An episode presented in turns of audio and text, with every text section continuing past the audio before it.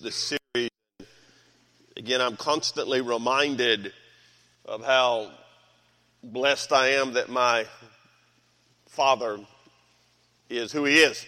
With these attributes, I love to study, just read scripture beyond studying it, just read passages in the Bible about the depth of who our dad is, who our heavenly father is. That we've been talking about last week. We got to start talking about his wisdom, and we obviously we're going to deal with that again today. And I love that verse from Daniel there on your handout. Daniel answered and said, "Blessed be the name of God forever and ever, for wisdom and might are His. Might being all powerful, He it, He can do anything. He knows everything." And we talked about last week, and we're going to really focus in on it this week, that we as, a, as Christians desperately need, whether as a parent, as a spouse, as a, an employer, an employee, as a friend, or just, just trying to live the Christ life and be everything that God wants me to be, the constant prayer on our lips is, Lord, I need wisdom. What do I do with my 14 year old that's driving me crazy? Uh, what do I do with my wife who's so special? I hope I got that right. Tomorrow is our anniversary, Mary and I. We've been married, I don't know, 100 years, something like that. 47 years. 47 years. Tomorrow we will have been married, and uh, we met 50 years ago, started dating, and, and she was telling, sharing something with me last week It happened in 1970. And I said, I, I, have no idea what you're talking about. She goes, How can you not remember that? I said, uh, Was it yesterday?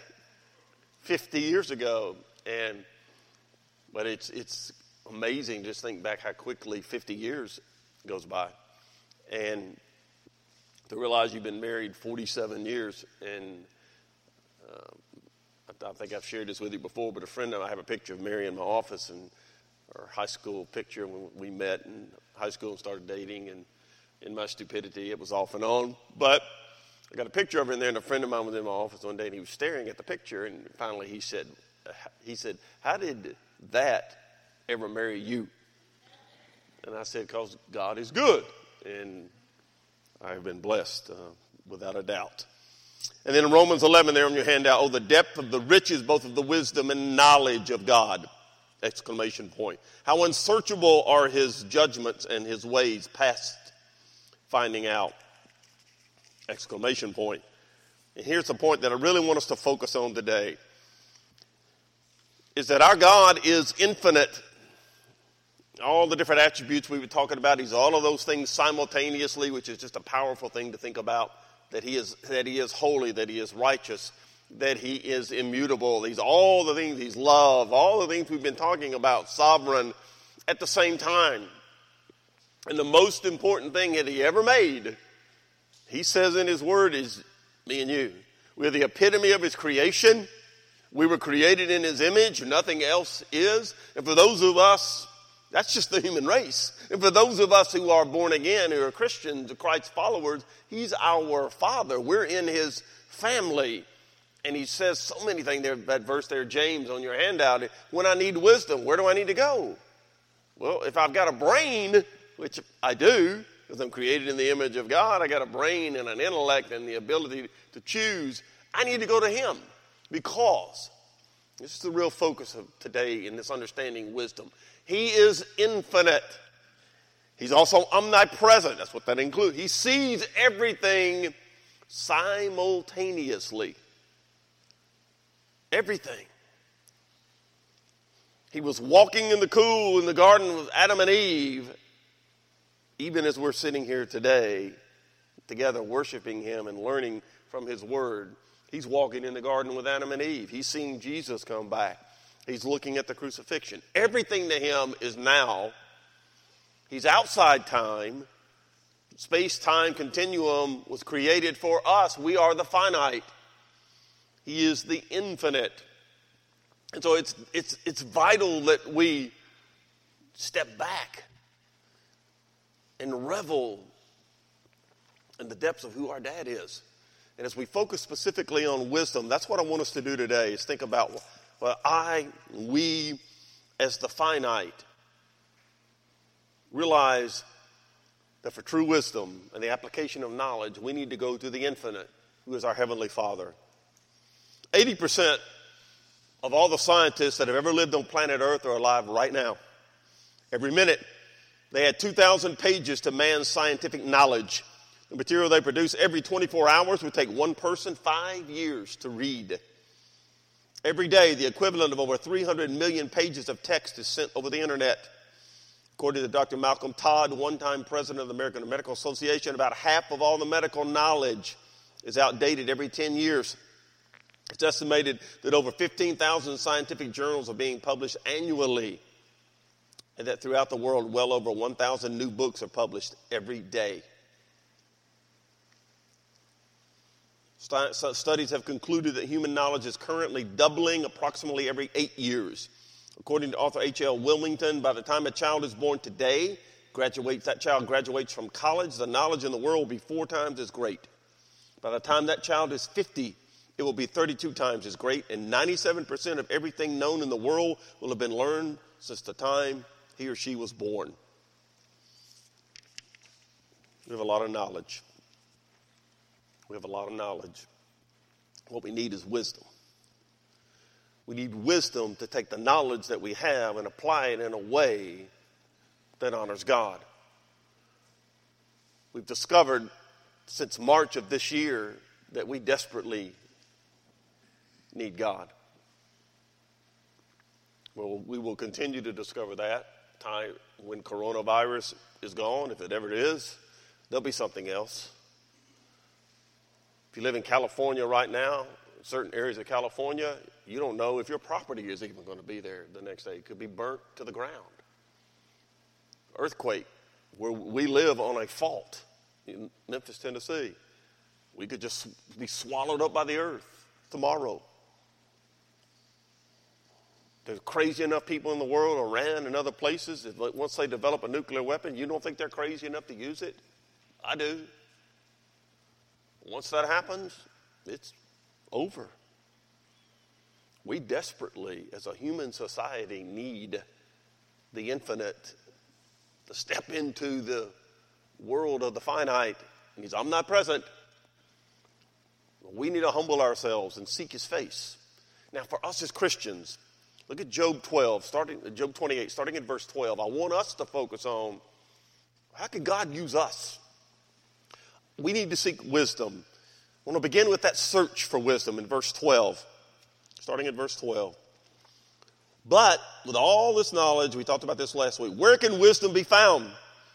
Where's the place of understanding? Saying the same thing two different ways. but We call that, we call that Hebrew parallelism for emphasis. Where's wisdom? Where's understanding?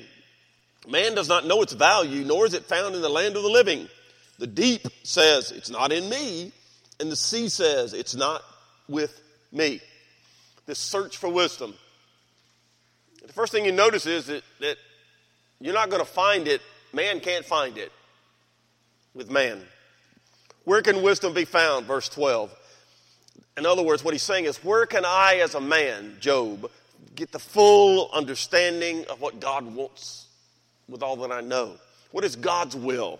What is God's plan? We've talked about this many times but if you study prayer in Scripture and you want to sum it up, prayer has two basic tenets in Scripture. What Jesus taught us how to pray. You all have memorized at some point in your life the Lord's Prayer, better known as the model prayer. When they asked Jesus, How do we pray? Teach us how to pray. What did he say? Our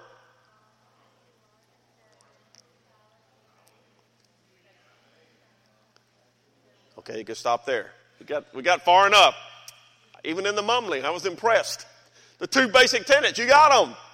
Number one, hallow your name or glorify you. The chief end of man is to glorify God. We exist to point out to other people who God is. The finite, the Christians in particular, we have the privilege as the church of Jesus Christ to point out to the world who God really is. Not who they think He is, not who they want Him to be, but who He really is. We have that privilege. We're His children. You get to brag on your daddy.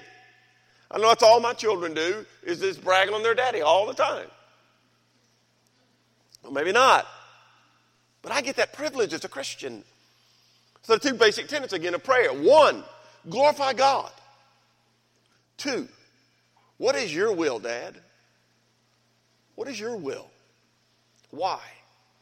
We're not preaching on prayer today, but it's real simple. How many mistakes has God ever made? Well, I can name some people that he could. No, no. How many mistakes has God ever made? Not one. How many of you made? Just today. Uh, let's see. I did. Yeah. Just today. How many mistakes? I, we're again. We're flawed. He's perfect. His will is always best, even though I don't like it at times, don't understand it. It's never wrong. It's never not best for me. And so my prayer life is Lord, Father, Dad, I want people to know about you and what is your will for Randy in relation to this, in this relationship, in this endeavor. What do you want?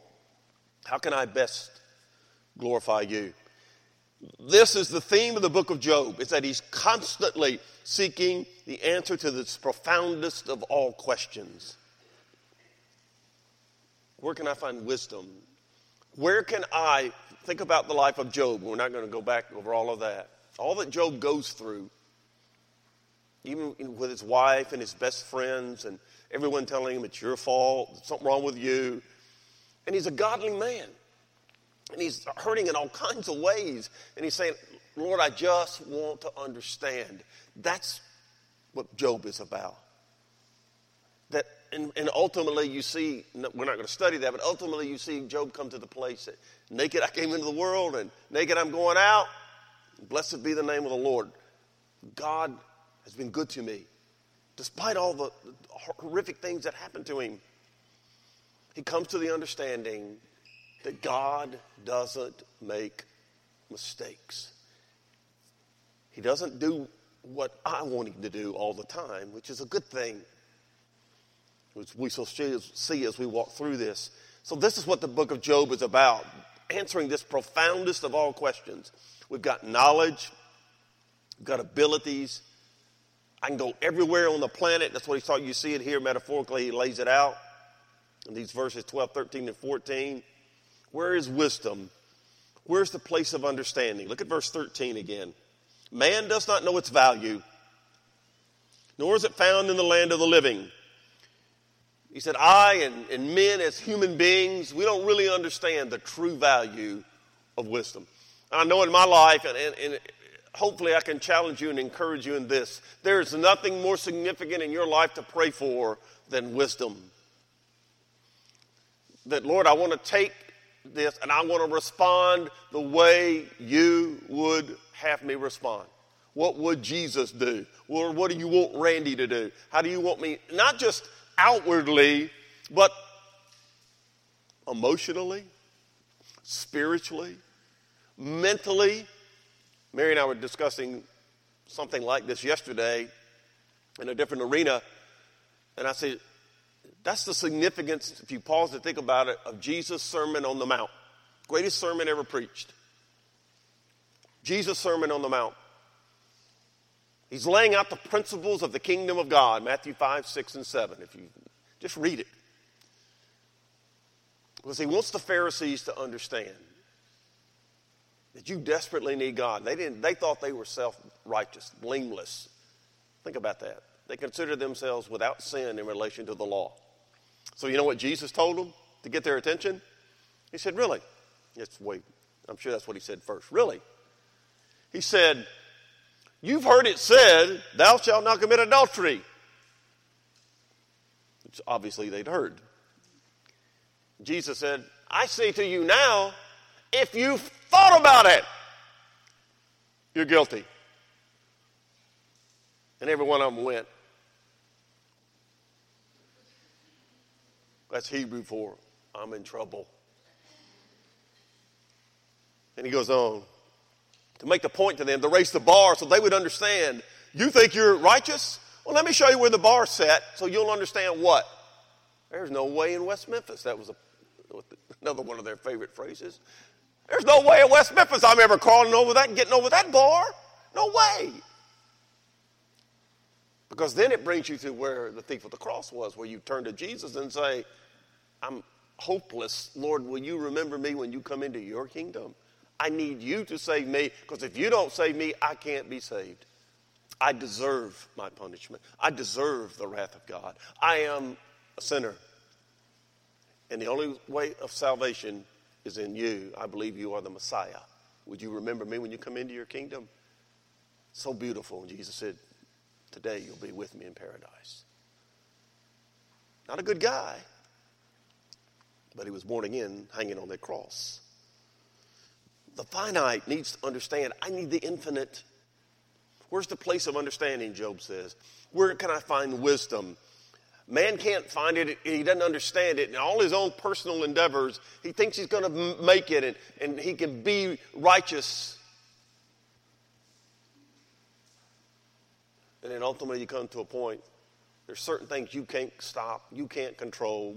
As a, as a worldwide society, we're discovering that now. There's certain things we can't fix, we can't control, we can't stop. One of those is death.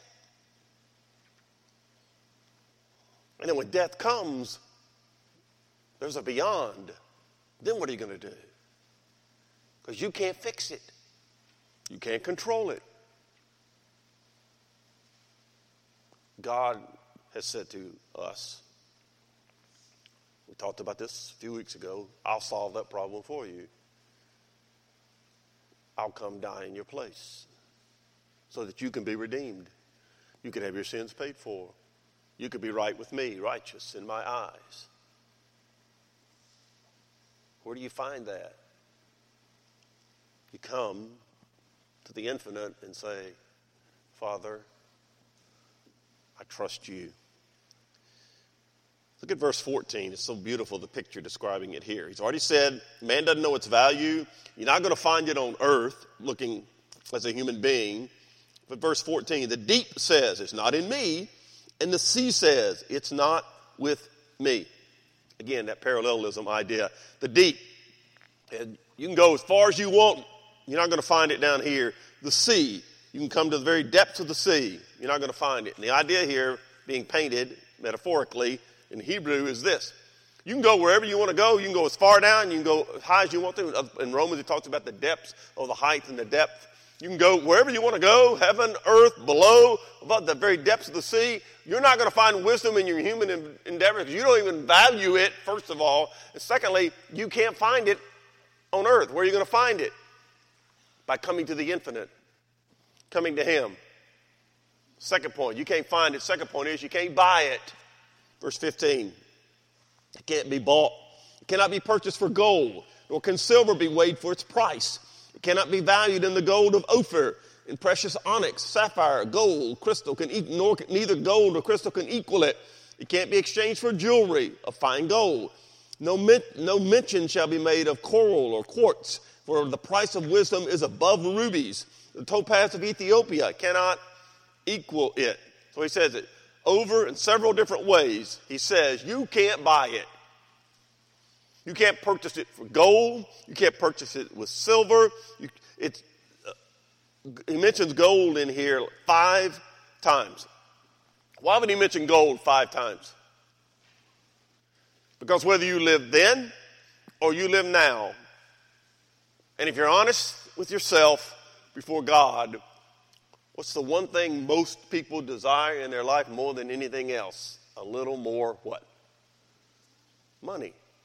A little more of that gold. You see it advertised all the time. You can't trust the stock market. You can't trust the bond market. You can't trust cash. You better buy what? Better buy gold. Put your, all your assets, make it, make it gold, and you'll be safe.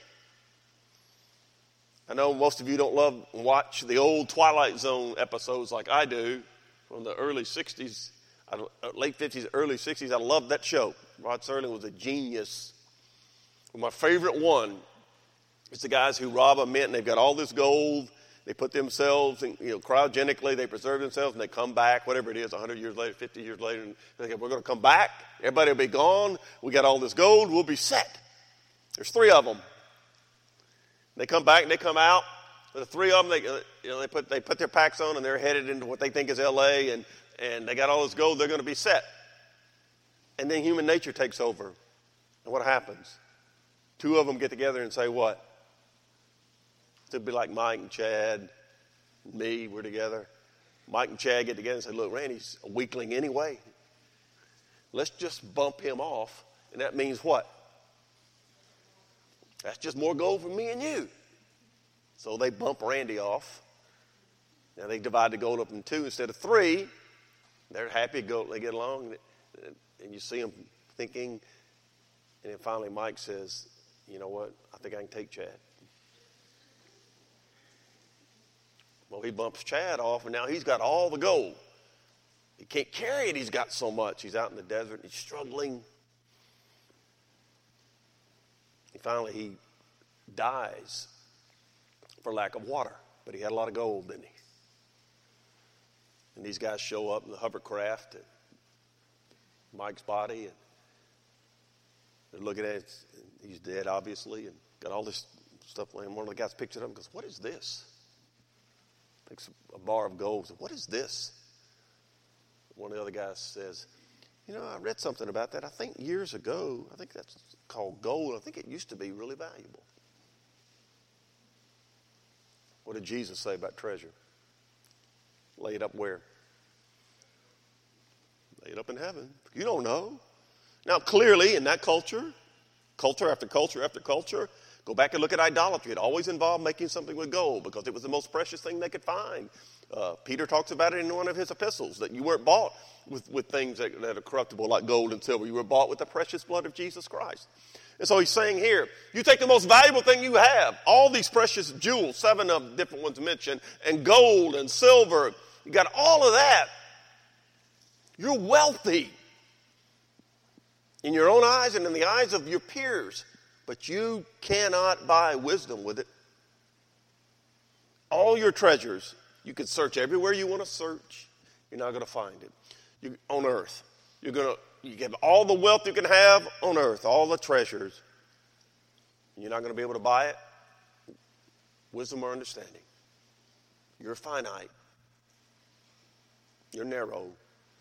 You got to come to the infinite. So, what's the source of wisdom? Starting in verse 20, what Job does is he answers the question, this great question we've been talking about that where's wisdom and where's understanding about life. So, verse 20, look at it again with me. Verse 20. From where then does wisdom come? And where is the place of understanding? He literally repeats almost exactly verse 12, where he began this. He'll say, Where's wisdom? Where's understanding? Uh, from a human perspective, we, we do everything we can. We think we can buy it, we can't buy it. We search for it, we can't find it. So, where is it? Comes back to the question he started out with. Verse 20, verse 20 and 21, 21, excuse me. It's hidden from the eyes of all living and concealed from the birds of the air. So you're not going to find wisdom from the living on the planet, not even the birds who can fly to the heavens, that's the idea, can find wisdom. In the culture in which Job wrote this, they believed, many did, that birds had an extraordinary gift because they could fly.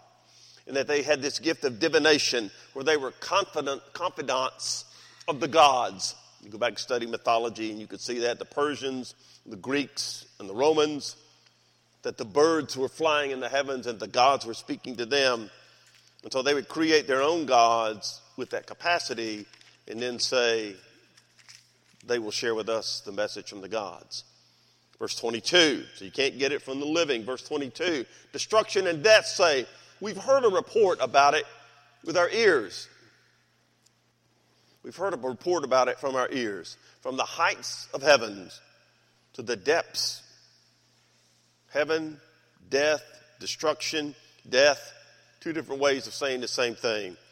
In Hebrew, it's the term they would use for Sheol or Hades. That's probably the most specific term, meaning the abode of the dead. Jesus tells a parable about it in Luke 16, I think it is, where two guys die and they go to, the, they go to Hades, which had two compartments paradise and torments. That was after death. So he says, whether it's death or anything you want to search for, you can't find it. So where do you find it? That, that, that's everything. Well, verse 23 tells you where you can find it. You find it from God, from God alone. God understands its way, wisdom. He knows its place, wisdom. He looks to the ends of the earth and he sees under the whole heavens. God understands wisdom. God knows where wisdom is. All that we as a human race are seeking, we've got all this knowledge that God has given us the capacity to have and to create, creativity and all our intellect. God gave us the very capacity to earn wealth like gold, make decisions, and create all the things that we've done. Or the wisdom on how to use it. God understands. All that we're seeking, we could find in Him because He is omnipotent, omnipresent, and omniscient. He has unlimited knowledge. He has all knowledge. He has all power, and He's everywhere. We would go to Him. Verse 25 again to establish a weight for the wind and apportion the waters by measure. When He made a law for the rain and a path for the thunderbolt. God sees all the earth. He sees everything in the heavens. He created everything. In other words, He's the creator of all, verses 24 through 26. He looks to the end of the earth. He sees all the heavens. He's the creator of all, including wisdom. Look at verse 25 again. To establish a weight for the wind. For centuries, man didn't even know or believe that wind had weight. How did Job know that? Because he went to God. And God let him know.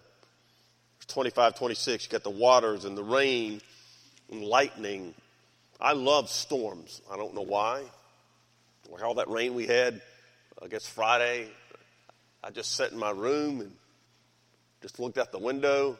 I guess that's what you do as you get older. You sit in your room and you look out your window. And I, I love to see the lightning and count, you know, how many till the, till the thunder rolls and watch it rain, listen to it, just lay there and listen to listen to it rain. Because it's a reminder that my dad is what? Creator of all. He owns it. He knows we need the water, He sends us the water. Just what we need. He said, You could trust me because I'm the creator of all. Look at verse 27. Then he saw wisdom and declared it. He prepared it. He searched it out. God not only created everything physically that we can see, it's all a manifestation of Him proving Himself to be God. Creation speaks. But He also made wisdom. He saw it, He declared it, made it known. The idea in Hebrew is He narrated it. Creation, obviously, itself speaks of the wisdom of God. We've, studied it many times and, and how, down to the minutest detail, our universe, even if you don't believe the Bible and you don't believe in God, that our universe screams, somebody designed this thing. It's too sophisticated, it's too, too detailed. It has to be designed. Somebody designed it. Obviously, as believers, Christians, we believe it's the God of the Bible. He prepared wisdom. I love that phrase in Hebrew. It means he made it a matter of thought and inquiry. And only we can do that. As those created in the image of God, we can seek his face. We can seek wisdom. We can find it in him. Think about that. Only we can do that as Christians, especially as his children. He only wants what's best for us. We need to seek his face and then go tell others about him. So finally, it's the secret of wisdom, verse 28. And to man, God said, Behold, the fear of the Lord, that is wisdom. And to depart from evil is understanding. There it is again, Hebrew parallelism. The fear of the Lord and to depart from evil. Two ways of saying the same thing. God said to man, to man, nothing else. God clearly states it. The fear of the Lord, and you depart from evil. That's wisdom. What does that mean? You see the, the, phrase fear of the Lord, if you want to do a great Bible study, just take that phrase, fear of the Lord, and run it through Scripture. Make your uh, top of your page and then make bullet points. What does God say about the fear of the Lord? It's so important we understand this phrase as Christians. The fear of the Lord is not God is going to get me when I do bad. Growing up, that's what I thought about God. If I do wrong, He's going to get me. I got to be a good boy. Then I came to realize I can't be a good boy. I know me. It's impossible. The fear of the Lord, and you see it in Scripture when it talks about people encountering God. You see these people today, false teachers and others, and they talk about getting them slain in the Spirit, and you slapped by God, and you always see them falling backwards. You don't see that in Scripture. You see people when, when they come and they encounter God and the fear of the Lord, what does it, what does it make them do? fall to their knees, get on their face before God.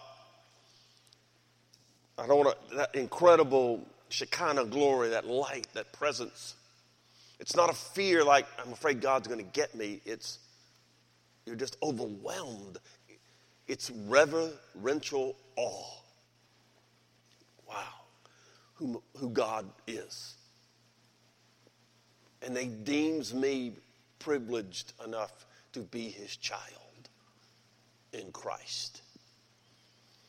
Pastor Gerald Steffi put it this way Reverence toward God is the primary quality that makes us wise. Not until we stand in awe of the greatness of God and his limitless attributes can we become truly wise. Wisdom and evil cannot exist in the same heart. One displaces the other. So you notice there it says wisdom begins. It's the fear of the Lord. The whole book of Proverbs. I'm going to hit that in just a moment. Because what happens is, as I'm seeking God wisdom, Lord, I want to know your will. I want to be what you want me to be. Then I will be obedient. And rather than choosing evil, I will run from evil and choose what? Good. This past Friday night, we had the funeral service for one of our, our elders for 36 years, Jim Mitchell. I was sharing last Sunday about Jim, former elder, dying, and Peter asked me, Are you talking about Jim Mitchell? I said, No, and then Jim died Sunday night. Jim Mitchell did. I was talking about Jim Wright, who's former elder, and his service was yesterday in Chattanooga. And then Jim Mitchell literally died last Sunday night. And one of the things I love the most about Jim Mitchell was that he was such a wise man and always was interested in you and what does God want. And what happens is when that's your mindset about everything, then you don't want evil part of your life. You don't accept it.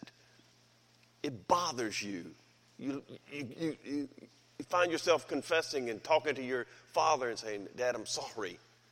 That was a, that was a terrible attitude. Nobody may even know you have that attitude but you.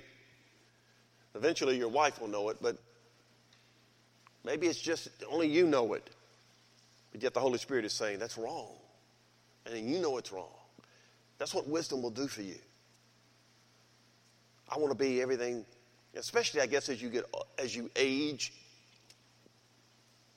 you realize the significance of that in every encounter with another human being is special, and you simply want to be toward that person everything that you can be as a Christian so that they can see God, Christ in you, your hope of glory, that they might be drawn to that.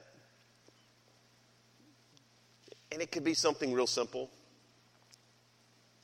Real simple. You never know. Yesterday, I'm out in my driveway shooting basketball because that's just what I do to get away sometimes. And I, I love to go out in my driveway and shoot basketball. So I'm just out there shooting, and there was a car parked in the driveway next door. And I thought it was just the sunlight hitting in, and I thought their lights were on. I said, well, it's just the sunlight hitting it, and you're, you're old, you can't see anyway. So I'm just out there shooting, kept shooting. I kept, I said, I'm sure that. Finally, I set the basketball down. No, I still had it in my hand. I walked over there and got down on my knees where I could look right at the parking lot, and sure enough, they were on. So I just went to sweet lady lives there and went and knocked on her door, rang the doorbell, and she had some friends in there, and she comes to the door and says, she calls me Pastor Randy, and and, and like she respects me, unlike I'm still. She said, Pastor Randy, how are you? I said, I'm great, T. I just want you to know that the car is parked in your driveway, the lights are on. And she turns to whoever's in the car, your lights are on. And, said, and, and this is Pastor Randy. Now, I didn't do anything special, did I? But she knows from our past history that I want to be a good neighbor to her and that I care about her. She's a very sweet lady and lost both her husband and both her parents this past year died in the same week, like two days apart. Very special lady, and I love being a neighbor to people. Haven't always been, uh, you know, there are times in my life when I've been that neighbor, like, what are you doing on my lawn, guy? Get off my, you know, the old, even that was when I was young. Get, get off my lawn. I worked hard out there. Now I love it. Like there's some kids down the street that I coach in basketball. I love them. You come down to my house and we'll shoot basketball in my driveway, and I'll show you how it's supposed to be done. That kind of thing. You, you don't know what a kind, how a kind deed might lead you to have the opportunity to share Christ with someone who, by the way, desperately needs that, don't they? Everybody needs Christ. So, wisdom is knowing what to do. You have the knowledge, saying, All right, Lord, how do you, what do you want me to do? And then the balance here, the fear of the Lord, that reverential awe, and departing from evil. Here's the, here's the balance. Wisdom is, All right, I know what to do. Character is doing it. Doing it. That I know what to do, and then I just go and do it. Nobody prompts me, nobody pays me, nobody makes me. I do it because it's the right thing to do. And I want people to know that I want to do what's right as a Christian. Spurgeon, Charles Spurgeon, put it this way very simple statement Wisdom is the right use of knowledge, it's a daily surrender to who your God is respectful, loving trust for your God. It's the answer to life's riddles, life's pains, life's struggles. It's being humble before your God. Fear of the Lord is not what the pagans would be terrified of their gods and they would try to create an idol to get the God on their side. That's not what the fear of the Lord is in Scripture. It's having a teachable spirit, a servant spirit, a grateful spirit, and a reliant spirit. He said, Lord, I want to be what you want me to be. That's all that matters to me. How can I please you? I want you to turn over to the book of Proverbs, chapter 3. You're very close, so let's go over a couple books. Proverbs, chapter 3.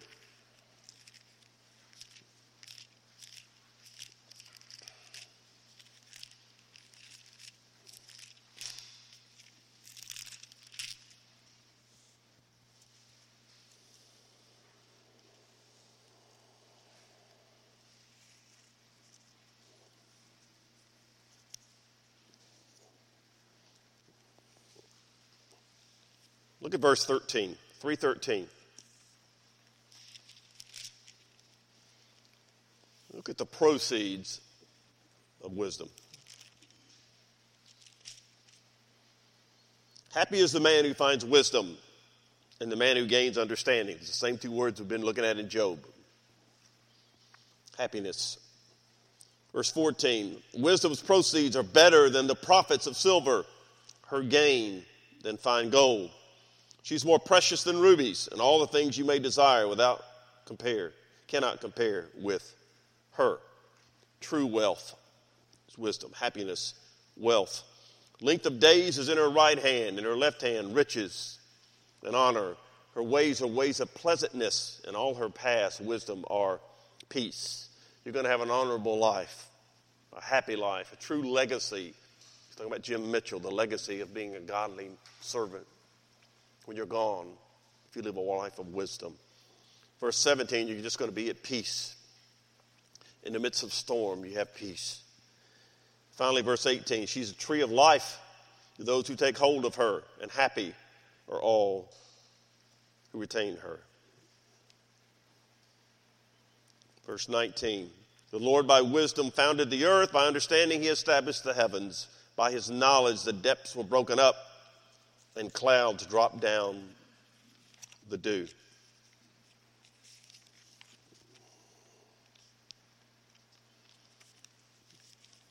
Wisdom. I want to close with this story, and then we will end our time together. It's a story about a group of pastors. I like to read these stories because I know preachers. It's very real. Years ago, this is a pastor talking about he was at a lunch with hundreds of pastors. And Pastor Ron Walters was the speaker. He said, I have a series of seven statements that I'd like to read, and you respond to. These are all pastors, hundreds. He said, Say amen if you agree with the statement. Here we go. Say amen if you believe that God is but one only, the living and true God. Everyone shouted, Amen. Say amen if you believe that God is almighty, most wise, most holy, most free, most absolute, working all things according to the counsel of his own immutable and most righteous will. Remember, they're all pastors. And they all said, Amen. Say amen if you believe that God created the heavens and the earth out of nothing. They all said, Amen.